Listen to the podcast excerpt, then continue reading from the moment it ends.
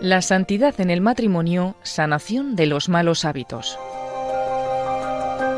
Es la segunda de dos conferencias impartidas por Monseñor José Ignacio Munilla en la parroquia Santiago Apóstol de Villaviciosa de Odón en Madrid en noviembre de 2019.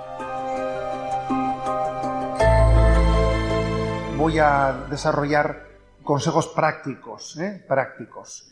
El título de la charla es Sanación de malos hábitos en el matrimonio.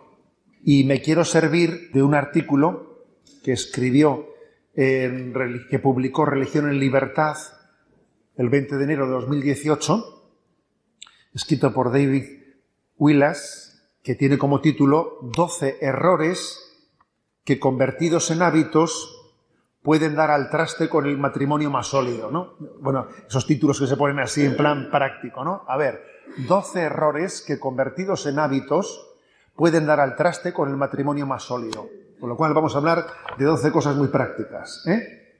Porque es verdad también que, que hablar de las cosas elevadas y al mismo tiempo ser capaces de concretar de manera muy sencilla forma parte del estilo católico. Yo cuando doy tantas ejercicios espirituales me encanta ver que San Ignacio eh, conjuga la contemplación con luego, a ver, mm, digamos, aplicaciones prácticas, pim pam, pim pam. Es que creo que forma parte de la espiritualidad católica. La contemplación de, un misterio que nos trasciende y la aplicación concreta y práctica en nuestra vida, ¿no? Creo que eso es un signo de la verdadera espiritualidad. Bien, pues vamos a, vamos a ello. ¿eh?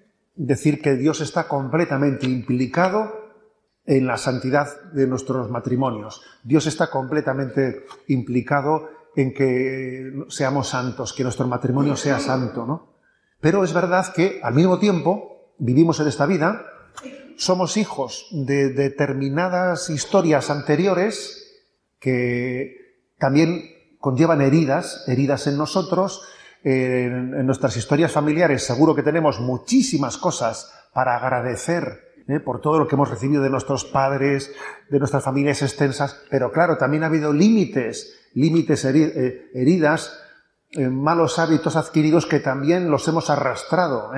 Entonces, el que uno el que uno también diga, yo no debo de arrastrar los malos hábitos que yo he podido recibir. He podido recibir un mal hábito, pero tengo que cortar con él. No ser yo correa transmisora de los malos hábitos adquiridos en la vida de la familia.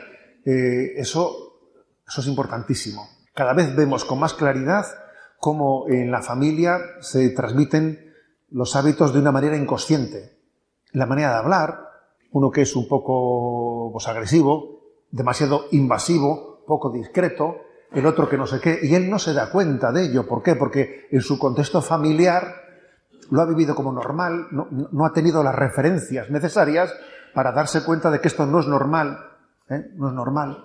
Bien, por eso eh, es importante, además de eh, pues motivar hacia la santidad, luego poner la letra pequeña de determinados hábitos que pueden pues estar siendo palitos en la rueda que en, la, en la práctica descarrilan, pueden descarrilar el tren, ese tren que quiere ir hacia la santidad. Bueno, por lo tanto, 12 malos hábitos. El primero, algo tan sencillo como la tendencia a la crítica, criticar continuamente. ¿eh? Existe a veces un hábito adquirido que es una tendencia crítica, juzgar críticamente siempre a los demás, expresar quejas continuas, en vez de haber hecho un poco una forma mentis de hacer comentarios motivadores. Pues uno igual ha recibido eh, pues en, su, tradición familiar que su padre era eh, absolutamente de los que señalaba lo negativo, lo negativo, lo negativo. ¿eh? Puede ocurrir eso. Y él, bueno, y lo hacía con la mejor de las voluntades, ¿eh? Pero claro, eso puede conllevar que una persona tenga esa tendencia crítica que desgasta, ¿no? Desgasta. Ver siempre lo negativo, tender casi unilateralmente a verlo de esa manera, y cuando uno ve lo negativo siempre, aunque él no se dé cuenta, tiende a generarlo. Lo generas, paradójicamente, ¿no? ¿Por qué? Porque, porque quitas la esperanza, quitas la esperanza, no motivas, no motivas, solamente restregar eh, los errores y los defectos no es algo que solamente por verlo, ¿eh? además me lo han dicho ya tres veces, cuatro, cinco, seis veces, uno termina perdiendo la esperanza de que eso pueda, pueda ser de otra manera distinta, ¿no? La tendencia hipercrítica puede escudarse a veces en el perfeccionismo. Y fijaros una cosa, creo que es importante para superar esto decir, mirad, una cosa es la santidad y otra cosa es el perfeccionismo, no es lo mismo. Es verdad que hay algún pasaje evangélico ¿eh? de San Juan que dice, sed perfectos como vuestro Padre Celestial es perfecto. Es verdad que hay algún pasaje evangélico en el que la palabra perfección se utiliza como sinónimo de santidad, eso es verdad. Pero en nuestro lenguaje común, eh, la palabra perfección significa otra cosa distinta santidad. Entonces, es un error confundir perfeccionismo y santidad, que hace mucho daño. Eso hace mucho daño. Porque un santo puede tener defectos. Sí, un santo puede tener defectos, porque los defectos no es lo mismo que pecados, ¿sabes? No es lo mismo que pecados. No es lo mismo. Es más, yo diría, todos los santos han tenido defectos. Todos los santos han tenido defectos y se han santificado conviviendo con sus defectos. Defectos de los cuales no, son exactamente pecados porque eh, se están ligados a tus, bueno, pues a tus, digamos, a, esa especie de pagarés que uno tiene por, por el contexto cultural en el, que, en el que ha nacido, en el que ha crecido, en el que se ha educado. Entonces, tener esto en cuenta es importantísimo porque reprochar a una persona sus defectos, que no es exactamente lo mismo que los pecados, ¿eh? Puede hacer mucho daño. Porque es que Dios, en su designio de llevar adelante la santidad de una persona, el por dónde hay que llevarla y por qué camino hay que recorrer para que sea santa, sin duda alguna no va a coincidir con lo que yo pensaría de por dónde tiene que ir. Yo le diría, a ver, para llegar a ser santo primero, que se quite este defecto. Segundo este, tercero este y cuarto este. No, seguro que Dios dice, pues yo he pensado otra manera, ¿sabes? Yo he pensado otra cosa. Dios ha pensado que la santidad tenga otros caminos distintos y que posiblemente conviva con ciertos defectos. Acordaros de ese pasaje, ese pasaje que para mí es misterioso, ¿eh? ese pasaje de Pablo que dice, le pedí al Señor que arrancase de mí esa espina, ¿no?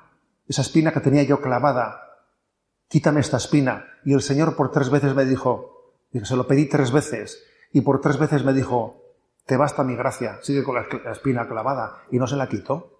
A ver, ¿y quién sabe qué espina sería esa? Es decir, el plan de santidad de Dios puede ir de la mano de la convivencia con ciertos defectos, ¿no? Por lo tanto, la, la tendencia a criticar continuamente los defectos de los demás es jugar a ser Dios. ¿Tú quién ¿Qué sabes? ¿Cuál es el plan de santidad de Dios para esa persona? ¿Por dónde tiene que ir? ¿Por dónde tiene que empezar? ¿no? Aparte de que obviamente la experiencia nos dice que nos hace ciegos hacia nosotros mismos. ¿no? Lo que tenemos que intentar es cultivar la sensibilidad necesaria para percatarse de que Dios ha puesto junto a mí a la persona providencial que yo necesito para mi santificación. Yo creo que Dios ha puesto junto a mí la persona providencial para mi santificación. Dios quiere que yo me sirva de sus virtudes para santificarme y, ojo, de sus defectos para santificarme. Y de sus defectos también. Sus defectos forman parte, ¿no?, de esa providencia de Dios en mi santificación. Por lo tanto, este, este es el primer, digamos, mal hábito el mal hábito, el de la crítica de todo lo negativo ¿no? que, estoy viendo en el seno de la familia, en el seno del matrimonio. Segundo lugar, segundo eh, mal hábito, dividirlo todo en lo de él y lo de ella, lo suyo y lo mío, sus cosas y mis cosas, sus amigos y mis amigos, sus aficiones y mis aficiones, su cuenta corriente y la mía. A ver, eso es una desgracia. Eso, eso obviamente acaba, ¿eh? acaba corroyendo, ¿no? Incluso los niños dicen, esto es de papá, esto es de mamá, ¿eh? y van percibiendo que hay espacios que no son comunes, que papá y mamá no son uno, no son uno, lo perciben, y sin embargo lo propio del matrimonio es ser uno, ser uno, una sola carne, ¿no? Y esa dificultad de ser uno, de, de tener universos mundos, universos mundos no compartidos, en un primer momento, pues parece que no, ¿eh? que no es tan grave, pero terminará fracturando las cosas. No sé si habéis oído hablar de la famosa grieta kilométrica que hay en Kenia, que dicen que desde arriba ¿eh? se ve que Kenia, con el paso del tiempo, se va a separar de África, porque se ve que hay allí una, ¿eh? pues una grieta que uno estando allí abajo no la percibe, pero desde arriba se ve que hay una tendencia a separarse del continente. Pues eso es lo que pasa en el matrimonio, cuando desde abajo no se ve, pero uno lo ve desde arriba y dice, esto va a terminar siendo dos. Ahora falta tiempo, deja que corra, y con el tiempo Kenia estará fuera del continente africano. ¿eh? Bueno, pues ese, frente a eso, la única manera de sanar esto es por elevación, ¿eh? por elevación. Somos de Dios, somos de Dios. A ver, ¿qué mío y tuyo? Tú eres de Dios, yo soy de Dios. Yo no soy mío, yo soy yo, pero no soy mío. Yo no soy mío. Es ridícula la expresión lo mío y lo tuyo, es ridícula. Somos de Dios, somos suyos, ¿no? No nos poseemos en propiedad. Es importantísimo repetir esto. Yo no me poseo a mí mismo en propiedad. Estamos expropiados, ¿no? Por la vocación que Dios nos ha dado en esta vida. Supongo que casi todos habéis visto la famosa película de la última cima, ¿no? Donde se habla de la vida de Pablo Domínguez. Y hay un momento que es entrañable en el que, cuando habla el padre, dice cómo eh, en el momento en el que él se ordenó de sacerdote, eh, pues dice que tuvo una conversación con su padre y entonces, pues Pablo le dijo a su padre, no, mira papá, yo me he ordenado sacerdote y yo ya no me poseo en propiedad. Yo ya no soy mío, mío, soy de Dios y de Dios y de Dios soy para el mundo entero, ¿no? Me he expropiado y eso obviamente es clave en nuestra vida. Tercer mal hábito, poner el matrimonio en espera mientras se educan a los hijos. Esto es algo que con mucha frecuencia en los centros de orientación familiar suele ser objeto de reflexión y de revisión. Poner el matrimonio en espera mientras que se cría los hijos. ¿Por qué? Porque ocurre que el reto de la educación de los hijos es tan grande, es tanto lo que te exige, que te absorbe de tal manera que al final el matrimonio, vamos, es un tema que, queda absolutamente tapado, ¿no? Es un gran error. Para empezar, los niños, por mucho que pueda parecer lo contrario, los niños, los hijos, no necesitan un super papá y una super mamá. Necesitan unos padres igual más normalitos, pero que se quieran mucho. ¿eh? No necesitan héroes, necesitan gente que se quiera mucho. Cuando los niños pasen a ser autónomos, cuando ya eh, pasen a ser adultos, sobre todo lo que tienen que haber recibido es la lección vocacional, vocacional, ¿no? De qué es el matrimonio, de qué es la familia. Hay una crisis tremenda en este momento, ¿no? Una crisis tremenda de matrimonios.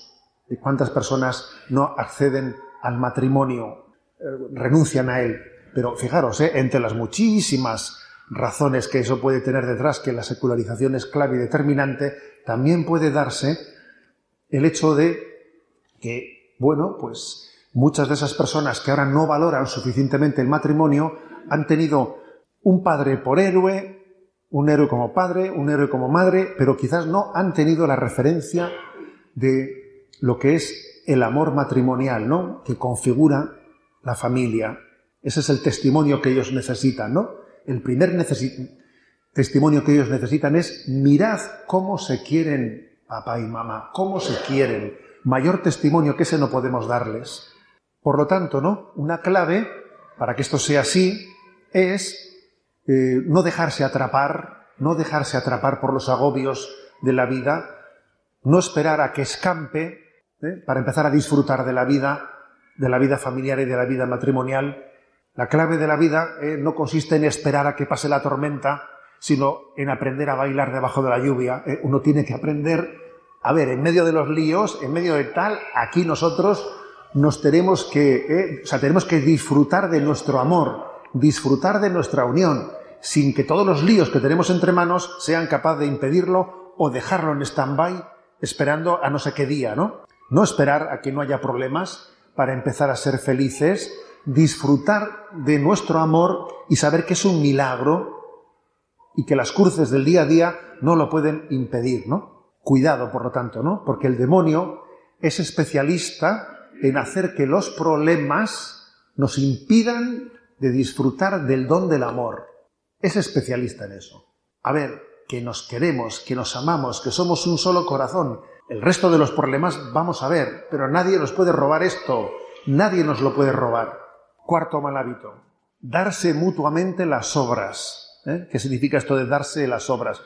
Bueno, pues cuando uno, cuando uno contrata un canal de esos, un canal de televisión por cable, siempre lo contrata porque le han hecho una publicidad y le han timado porque tienen una oferta diciendo que te voy a retransmitir no sé qué cosa que es la estrella eh, del paquete.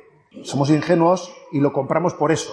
Y luego tú ves qué más cosas hay y es una basurilla, ¿eh? es una basurilla. En el fondo había algo estrella que ha sido lo que te ha llevado a comprar eso y el resto era de relleno que no veas tú que era poca cosa, ¿no? Así a veces ocurre ocurre en el proyecto matrimonial y en el, proyecto familiar, que nos damos lo mejor al principio, ¿eh? pues eso, en el enamoramiento mostramos lo mejor y luego ya vivimos de darnos las obras.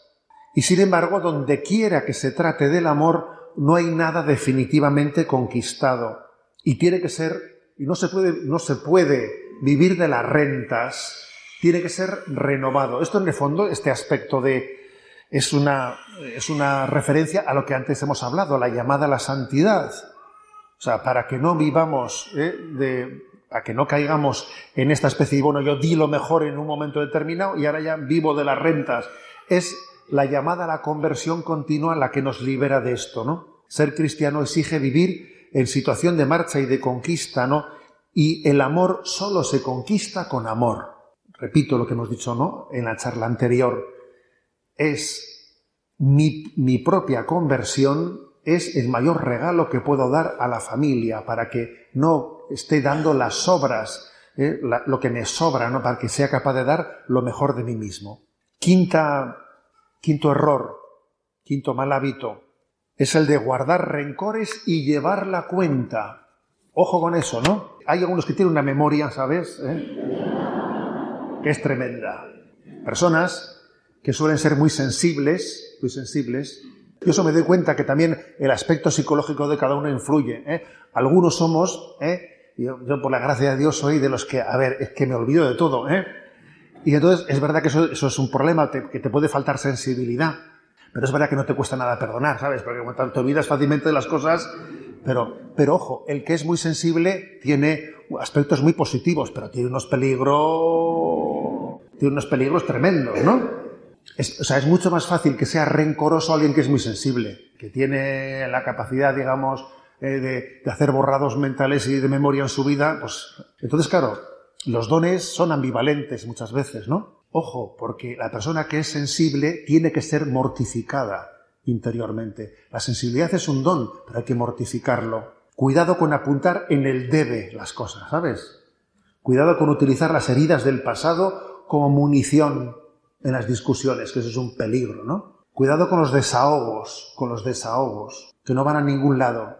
Y al igual que nosotros eh, tenemos claro que es un error corregir a un, a un hijo comparándolo con su hermano, a ver, no le compares a un niño con el hermano, ¿no? Lo mismo ocurre con las correcciones en el matrimonio sacando de la chistera episodios del pasado. Eso es, eso es un error, ¿eh? es un error. Una cosa es que lo vea él, que lo vea él, pero que se lo sueltes tú, ¿eh? Esa referencia al pasado es fatal, porque demuestra que el perdón no ha sido verdadero, que es ficticio. Lo, que, lo, que te queda, lo que te queda claro es que me la tenías apuntada, ¿sabes? Eso es lo que ha quedado claro. Pues bien, ¿no? Es muy importante conocer cómo es el corazón de Dios para aprender de él también, ¿no? El Salmo 129 dice, si llevas cuentas de los delitos, Señor, ¿quién podrá resistir? ¿Eh? Dice ese Salmo, ¿quién podrá resistir? pues como, el Señor me, empieza a sacar cosas del pasado, la tengo clara. ¿eh? Y además, fíjate, el Salmo dice, ¿eh? si llevas cuenta de los delitos, Señor, ¿quién podrá resistir? Pero de ti procede el perdón y así infundes respeto. Oye, qué curioso esto. De ti procede el perdón y así infundes respeto. ¿No es curioso que Dios infunda el respeto perdonando? Porque nosotros para infundir respeto tenemos que sacar cosas, ¿no? Más bien, en nuestra lógica eso no cuadra mucho. ¿eh? Infunde el respeto el que Te pongo aquí encima de la mesa cuatro o cinco cosas que me dan respeto. Dice, de ti procede el perdón y así infundes respeto, dice, ¿no? No es lo mismo infundir respeto que infundir miedo. Nosotros solemos infundir miedo más que respeto. El respeto lo infunde el que tiene la autoridad moral y la autoridad moral la tiene el que perdona. Para amar hay que tener capacidad de olvidar. Creo que este es un aspecto importante, ¿no? Que puede, este hábito es un hábito a revisar, porque el guardar, el llevar cuenta, el llevar cuenta hace mucho daño y retrata nuestro corazón. Sexto hábito, confiar en tus sentimientos más que en tus compromisos. Confundir amar con sentir, con sentimientos, con gustar. Creo que en la antropología ¿no? de, nuestro, de nuestros días es muy desordenada. Es muy desordenada. Lo lógico es que, una, que digamos una madurez eh, parta de, una, de una eh, fe que ilumina la razón, una razón eh, que conduce la voluntad y una voluntad que ordene los sentimientos, ¿no? Pero cuando, son, cuando nos desordenamos, más bien dice uno, ¿qué es lo que quieres? Lo que te apetece. ¿Y qué es lo que piensas? Lo que quiero. a ver, bueno, le hemos dado la vuelta al calcetín, claro. Hemos invertido, ¿no? Lo, que es eh, la imagen de la madurez. Y es muy frecuente que hoy en día se confunda amar con tener un sentimiento. Los sentimientos, no digamos nada, las emociones son volubles. No pueden ser tomados como principales consejeros, no pueden ser tomados como tales. Aquella famosa película del Club de los Poetas Muertos, ¿os acordáis? Yo allí me di cuenta que aquello era una desgracia, era una desgracia, porque de una manera muy amable se introducía un concepto antropológico en el que la supuesta espontaneidad, la supuesta, la verdad del hombre es su primer impulso. No es verdad. No es cierto eso, de que lo más auténtico en ti es tu primer impulso. Bueno, por Dios, como lo más auténtico que haya en mí sea mi primer impulso, la tenemos clara. Sé tú mismo, sé auténtico, no razones, déjate llevar. ¿A dónde vamos con eso? Es un engaño absoluto, ¿no? Es no darse cuenta de que existe un pecado original que nos ha desordenado. Es que la falta de conciencia de la existencia de un pecado original que nos ha desordenado hace que uno camine, vamos, pegando tumbos en la vida, ¿no? El sentimiento es educable, debe ser educado, no debe de ser absolutizado como ocurre, ¿no? En la cultura romántica. Ay, es que, es que me he enamorado. Y eso, claro, pues es un imperativo. ¿Por qué me he enamorado? A ver, pues claro que uno en su corazón puede sentir un tipo de sentimiento con la mujer del vecino, pero eso, a ver, eso no tiene ningún tipo de, de autenticidad ni de veracidad de ningún tipo. Es irracional, es contrario, ¿eh? contrario a un bien moral y tú tienes que saber educar ese sentimiento y hay que mortificarlo y eso no es nada antinatural. Es más, lo antinatural sería que tú le dices a eso carta de ciudadanía y lo dejases crecer y al final digas es que tengo que, tengo que ser sincero, que es sincero. No solo es el amor, esto es una famosa expresión de Chesterton, no solo es el amor el que tutela el matrimonio, sino que es el matrimonio el que tutela el amor. Eso es un principio clave. Y alguno dirá, pero qué poco romántico, ¿no? A ver, es la verdad del amor. El amor es un compromiso, no solo es un sentimiento, y el compromiso permanece cuando los sentimientos se nublan. Claro que sí. Es que el querer querer es mucho más auténtico que el sentir. Es mucho más auténtico que el sentir. Por lo tanto, tiene que haber aquí toda una purificación de, ese concepto romántico, ¿no? Que se suele representar con la flechita clavada en el corazón. Ah, es que me, ha llegado la flecha, entonces claro, no tengo, no, no tengo más, es que la flecha me ha llegado. A ver, qué flecha. Nosotros creemos en la lanza que atravesó el corazón de Jesús, ¿sabes? Pero no creemos en más flechitas. O sea, eso, yo creo que hay que desenmascarar, ¿no? Esa imagen romántica del amor que parece que hace que la voluntad no tenga nada que decir, ni la razón nada que iluminar. Ese, concepto romántico viene a decir, bueno, pues eh, que, que a los sentimientos no se les puede educar. Tú no te puedes comprometer a tener unos sentimientos, porque la esencia del amor es eh, pues eh, dejarte llevar por tus sentimientos y, además tú intentas atar tus sentimientos, los, estás pervirtiendo, ¿no? A ver, eso no es así, ¿eh? no es así de ninguna de las maneras. Los sentimientos, cuando uno tiene un amor maduro, los sentimientos saben atarse, saben atarse. Uno sabe que además es curioso, esto no solo lo dice la Iglesia, la Iglesia, sino que, eh, bueno, pues eh, existen también manifestaciones ahí cerca de la Fontana de Trevi, en Roma, pues ya conoceréis que existen ahí unas verjas, unas verjas de hierro, en la que van allí, están llenas de candados, de candados que se atan cuando allí no se declaran. ¿Por qué pones un candado? Hay que ser libre, ¿no? Déjate, si, si tu Pero es curioso, esa gente se le ocurre, para de alguna manera manifestar lo que ha acontecido en ellos, poner un candado. Oye, algo quiere decir eso, ¿no? Tú mismo lo estás diciendo. Luego no te contradigas. Claro que el amor, de alguna manera, está blindando los sentimientos, ¿no? Y los está atando. Es mucho más cercano a, la, imagen, está mucho más cercana a la imagen, al concepto cristiano del amor, el concepto hidalgo del amor de las novelas medievales que el romántico de finales del siglo XVIII, ¿sabes? Con lo cual tampoco quiere decir que sea exactamente lo mismo, porque también ese amor hidalgo, así un poco, también tendrá que ser purificado de muchas cosas. Pero nuestro modelo de amor es el de, es el de Jesús en Gesemaní, el que dice, ¿no? Que no se haga mi voluntad, sino la tuya, ¿no? Séptimo malo, hábito. Tomar decisiones sin consultar a tu esposo o esposa. Cada uno tenemos en esta vida nuestra autoestima. Y claro, cuando uno ve que las decisiones las toman y él no le consultan, pues dice, aquí no debo desistir yo, ¿no? Porque las decisiones se toman sin tenerme en consideración. Y existe un orgullo, un orgullo en nosotros, ¿no? Que puede ser fácilmente herido. Y también eso de creerte falsamente seguro eh, autónomo, que no necesitas consultar las cosas, ¿no? En un proyecto que es un proyecto de comunión para tomar decisiones, también es una falsa seguridad en uno mismo, ¿no? Y eso termina repercutiendo en el crecimiento de las personas, que uno acaba siendo más inseguro, el otro acaba siendo uno orgulloso. Y el verdadero liderazgo, si es que tiene que existir un liderazgo en nosotros, el verdadero liderazgo consiste en hacer hacer, no en hacer tú todo en hacer hacer. Ese es el verdadero liderazgo. ¿eh? Por lo tanto, es importante confiar, confiar en Dios y de ahí confiar en el cónyuge. Y para decidir en comunión, obviamente, pues habrá que pronunciar muchas veces la expresión lo que tú digas. Pero fíjate, la palabra lo que tú digas, porque la palabra lo que tú digas, dependiendo del tono, cambia mucho. Son cuatro palabras, ¿sabes? Que el tono casi es más importante que las cuatro palabras. Puede ser, ah, venga, ¿eh?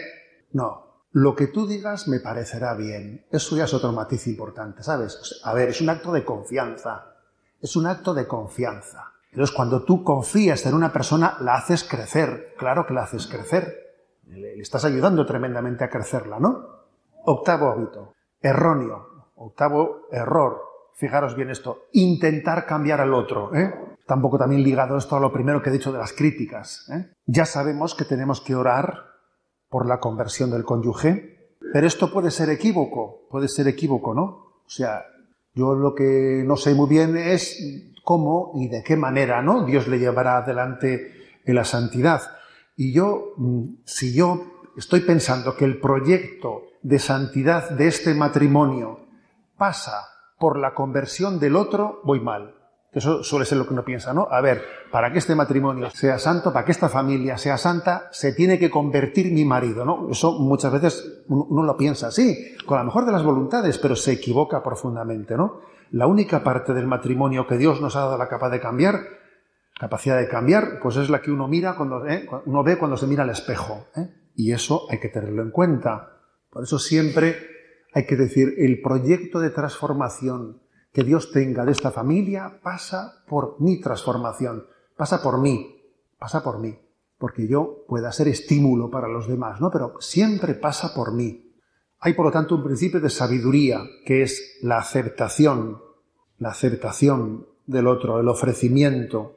La única manera de que alguien pueda cambiar un día es que sea aceptado como es, sea querido como es. Solamente cuando somos queridos tal y como somos, podemos tener la capacidad, ¿sabes? Paradójicamente, ¿eh? de transformarnos.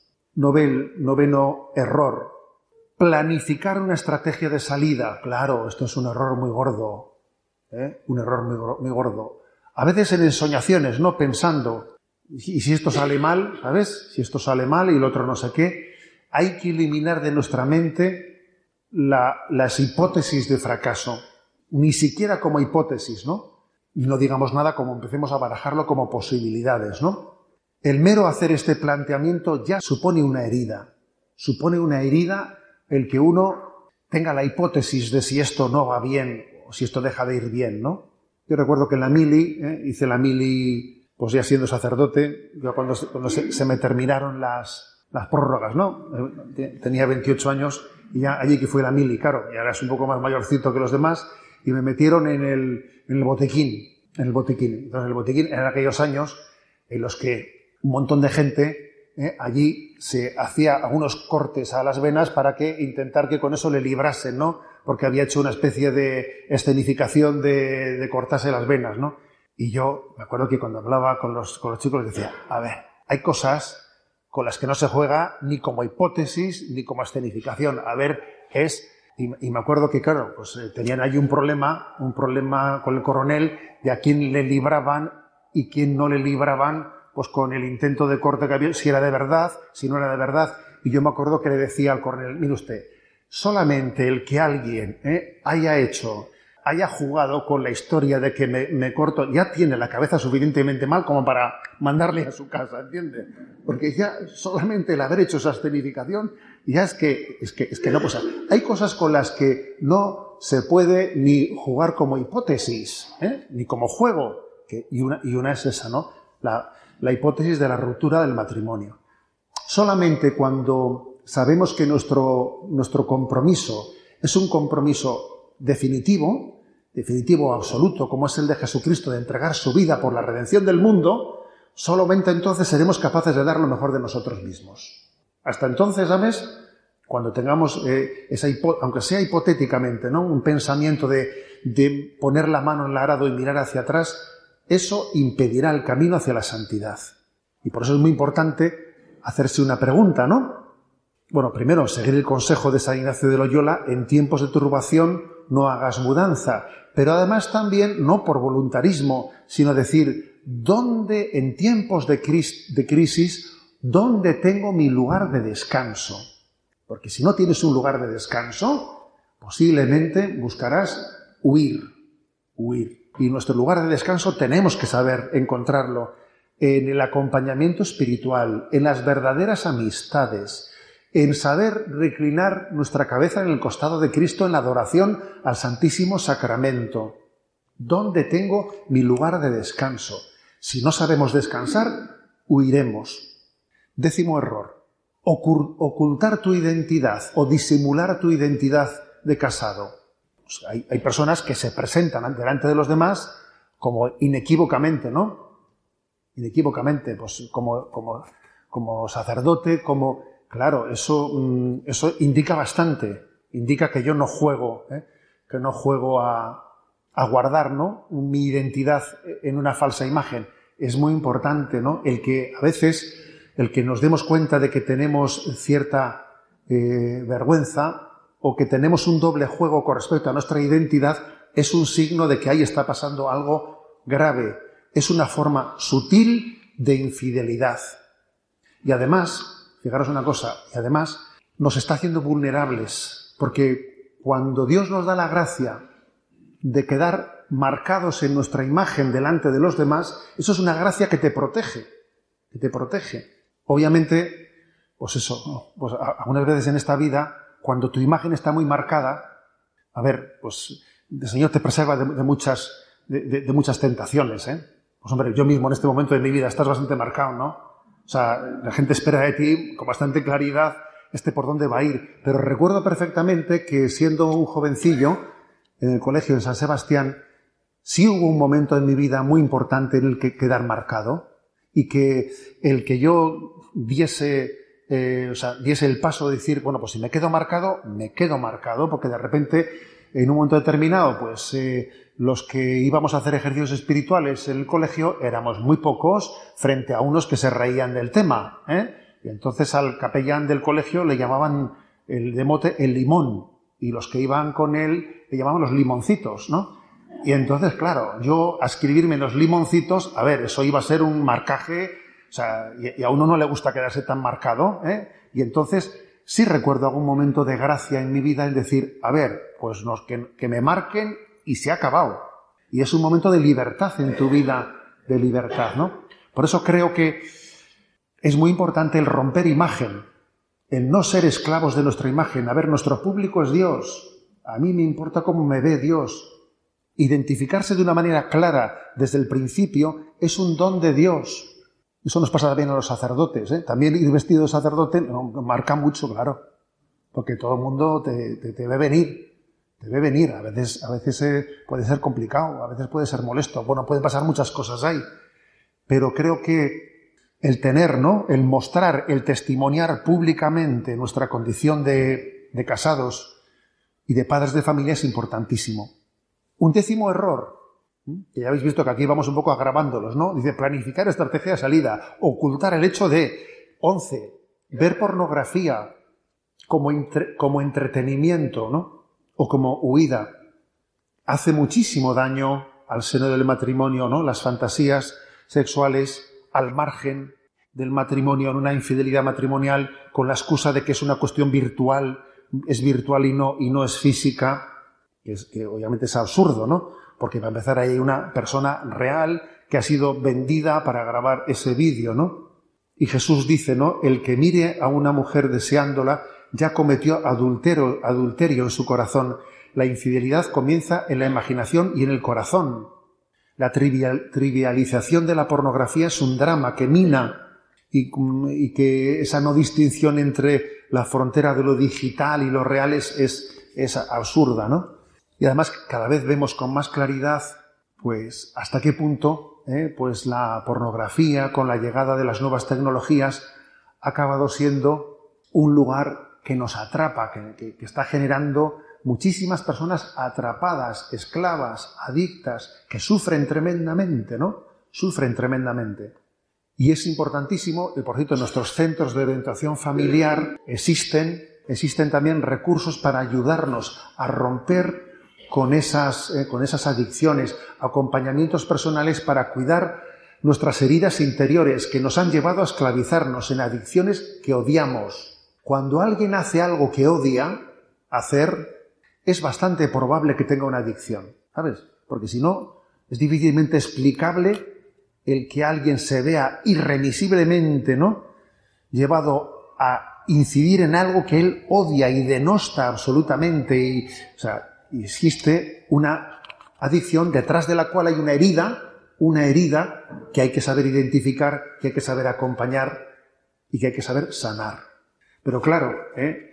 hace, genera una, pues una gran, por cierto, yo una de las cosas que me he atrevido a decir, ¿no? Recientemente con, con motivo del día, el día contra la violencia, ¿eh? contra la violencia de la mujer, aquí hay un tema del que nadie habla y es a ver, no, es llamativo acaso, no es llamativo el cómo, a pesar de todas las campañas de concienciación, etcétera, etcétera, el nivel de violencia eh, contra la mujer no descienda. ¿No será que hay algún elemento que también eh, llegue, a decir que, se está fomentando eso? Es que yo creo que el hecho de que se, eh, por la mañana, por el día, estamos hablando de la dignidad de la mujer y por la noche fomentando la pornografía, perdón. Soplar y sorber al mismo tiempo no se puede. ¿eh? Eso a mí me, suena a esa escena del mito de, Penélope, ¿eh? de la Odisea, en la que por, por, el día tejía y por la noche destejía. Claro, es que la pornografía acaba siendo una cosificación. La pornografía es lo más contrario al respeto, al amor de la persona. Eh, acaba generando una violencia. Es una especie de, de, sentido de posesión de un cuerpo al que yo tengo derecho. Estoy convencido de que detrás de la violencia, de la violencia, en gran medida está escondida esa, ese recurso a la pornografía que está. ¿Sabéis que un tercio, un tercio de las búsquedas de Internet son en la pornografía? Un tercio. Bueno, si, si restas también todas las búsquedas que se hacen por motivos laborales, por motivos, a ver, ¿no? Pues entonces eh, estamos hablando de un tanto por ciento altísimo. ¿eh?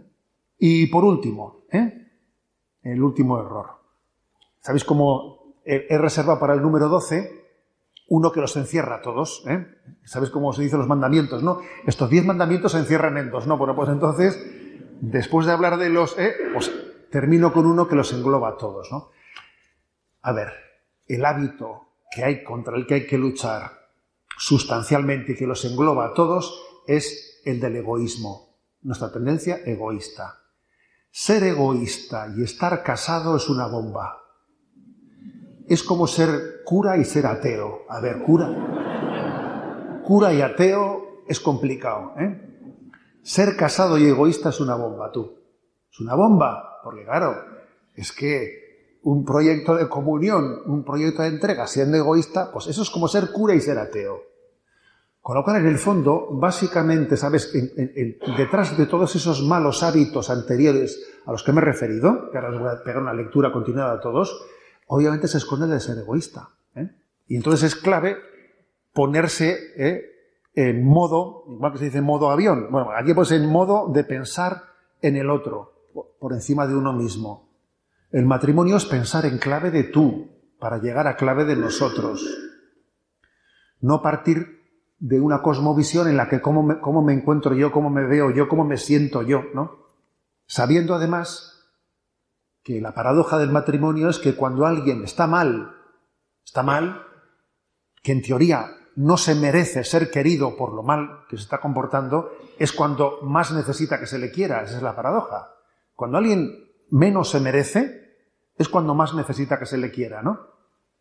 Bueno, por eso, claro, como alguien vaya con una clave egoísta, eso, no hay quien lo salve. Digamos que en la relación con el otro no tenemos que ser un termómetro, sino un termostato, si me permitís el, ¿eh? el símil. El termómetro es el que mide la temperatura del otro y el termostato es aquel que compensa compensa con su vida de cómo está en el otro. Nosotros tenemos que ser no un termómetro.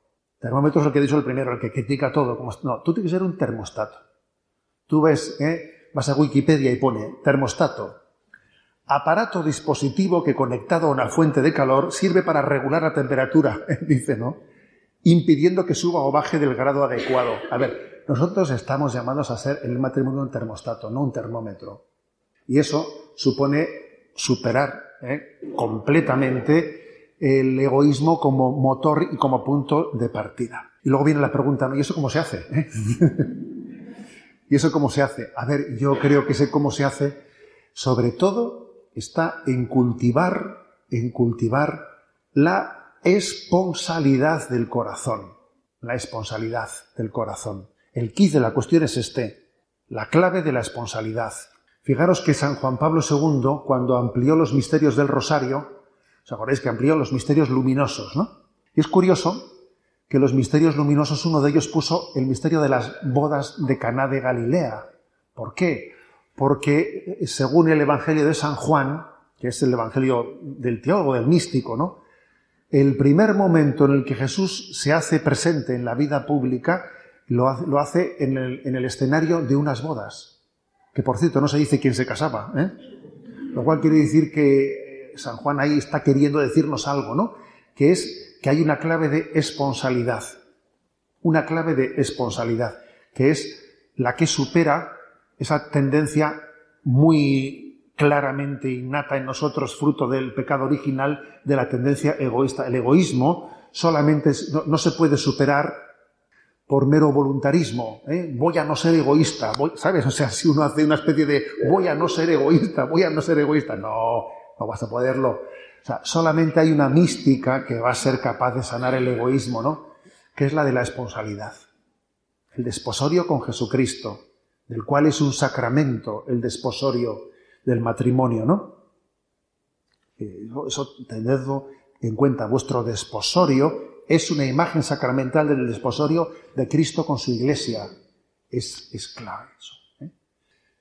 Sabéis que los obispos tenemos este anillo el anillo episcopal, que es imagen, imagen de, del desposorio de Jesús con su iglesia, ¿no? Hubo ahí una anécdota que a mí me, conmovió, ¿no? Y es que cuando el Papa ordenó al último obispo auxiliar de Roma, ya sabes que el Papa lo espontáneo que es, ¿no? Y entonces, pues en, en la ceremonia de la consagración episcopal, en el momento en el que le iba a poner el anillo al, obispo auxiliar, de repente va y le dice por el micrófono, ¿eh? va y le dice, recuerde usted que detrás de ese anillo están las alianzas de sus padres. Hijo, fue tremendo, ¿no? Escuchar eso. yo creo que existe una clave de responsabilidad en la que todos estamos incluidos. No hay vocación que no incluya la clave de responsabilidad. Un soltero que suelen ser muchas veces los que se quejan y dicen, ¿y de, mí cuando van a hablar ustedes, no? Bueno, todos tenemos la clave de responsabilidad. El soltero en su relación con Cristo y con la Iglesia. El obispo, el sacerdote, el religioso, ¿no? todo está hecho en clave de, de, responsabilidad. La propia muerte tenemos que verla en clave de responsabilidad. La muerte es un desposorio definitivo. Es el desposorio definitivo en nuestra unión con Dios. Toda la vida tenemos que entenderla en clave de responsabilidad. Hasta la muerte. La vida es un noviazgo y la muerte es un matrimonio que nos permite, ¿no? Un vivir eternamente con Dios. O sea, la, porque dice uno, ¿y cómo se supera el egoísmo? Pues mira, no con fuerza de voluntad, que, que como he dicho antes, cuando Dios da su gracia, el hombre suda, ¿eh? Pero será la gracia la que te permita sudar, ¿sabes? Será la clave de responsabilidad, la que te permita esa gran batalla contra el egoísmo y que arranque estos malos hábitos y otros posibles, ¿no? Que voy a terminar leyendo. Primero, ¿eh? doce errores decíamos, criticar continuamente. Segundo, dividir todo entre lo de él y lo de ella. Tercero, poner el matrimonio en espera mientras que se crían a los hijos. Cuarto, darse mutuamente las obras, lo que sobra. Quinto, guardar rencores, llevar la cuenta. Cuarto, confiar en tus sentimientos más que en tu compromiso matrimonial. Séptimo, tomar decisiones sin consultar. Octavo, intentar cambiar al otro. Noveno, planificar una estrategia de salida. Décimo, ocultar el hecho de que eres casado. Once, ver pornografía. Y doce, ser egoístas, ¿no? Bueno, pues como se decíamos, nuestros diez mandamientos se encierran en dos, ¿no? Todo esto se encierra en que Jesús es esposo en nuestras vidas, ¿no? Y Él ha venido a hacer desposorio con todos y con cada uno de nosotros, ¿no? Demos las gracias a Dios cada uno por su vocación, porque es un gran regalo, ¿no? La vocación a través de la cual yo vivo el desposorio con Jesucristo. Así finaliza esta conferencia titulada La santidad en el matrimonio, sanación de los malos hábitos. Es la segunda de dos conferencias que impartió Monseñor José Ignacio Munilla en la parroquia Santiago Apóstol de Villaviciosa de Odón, en Madrid, en noviembre del año 2019.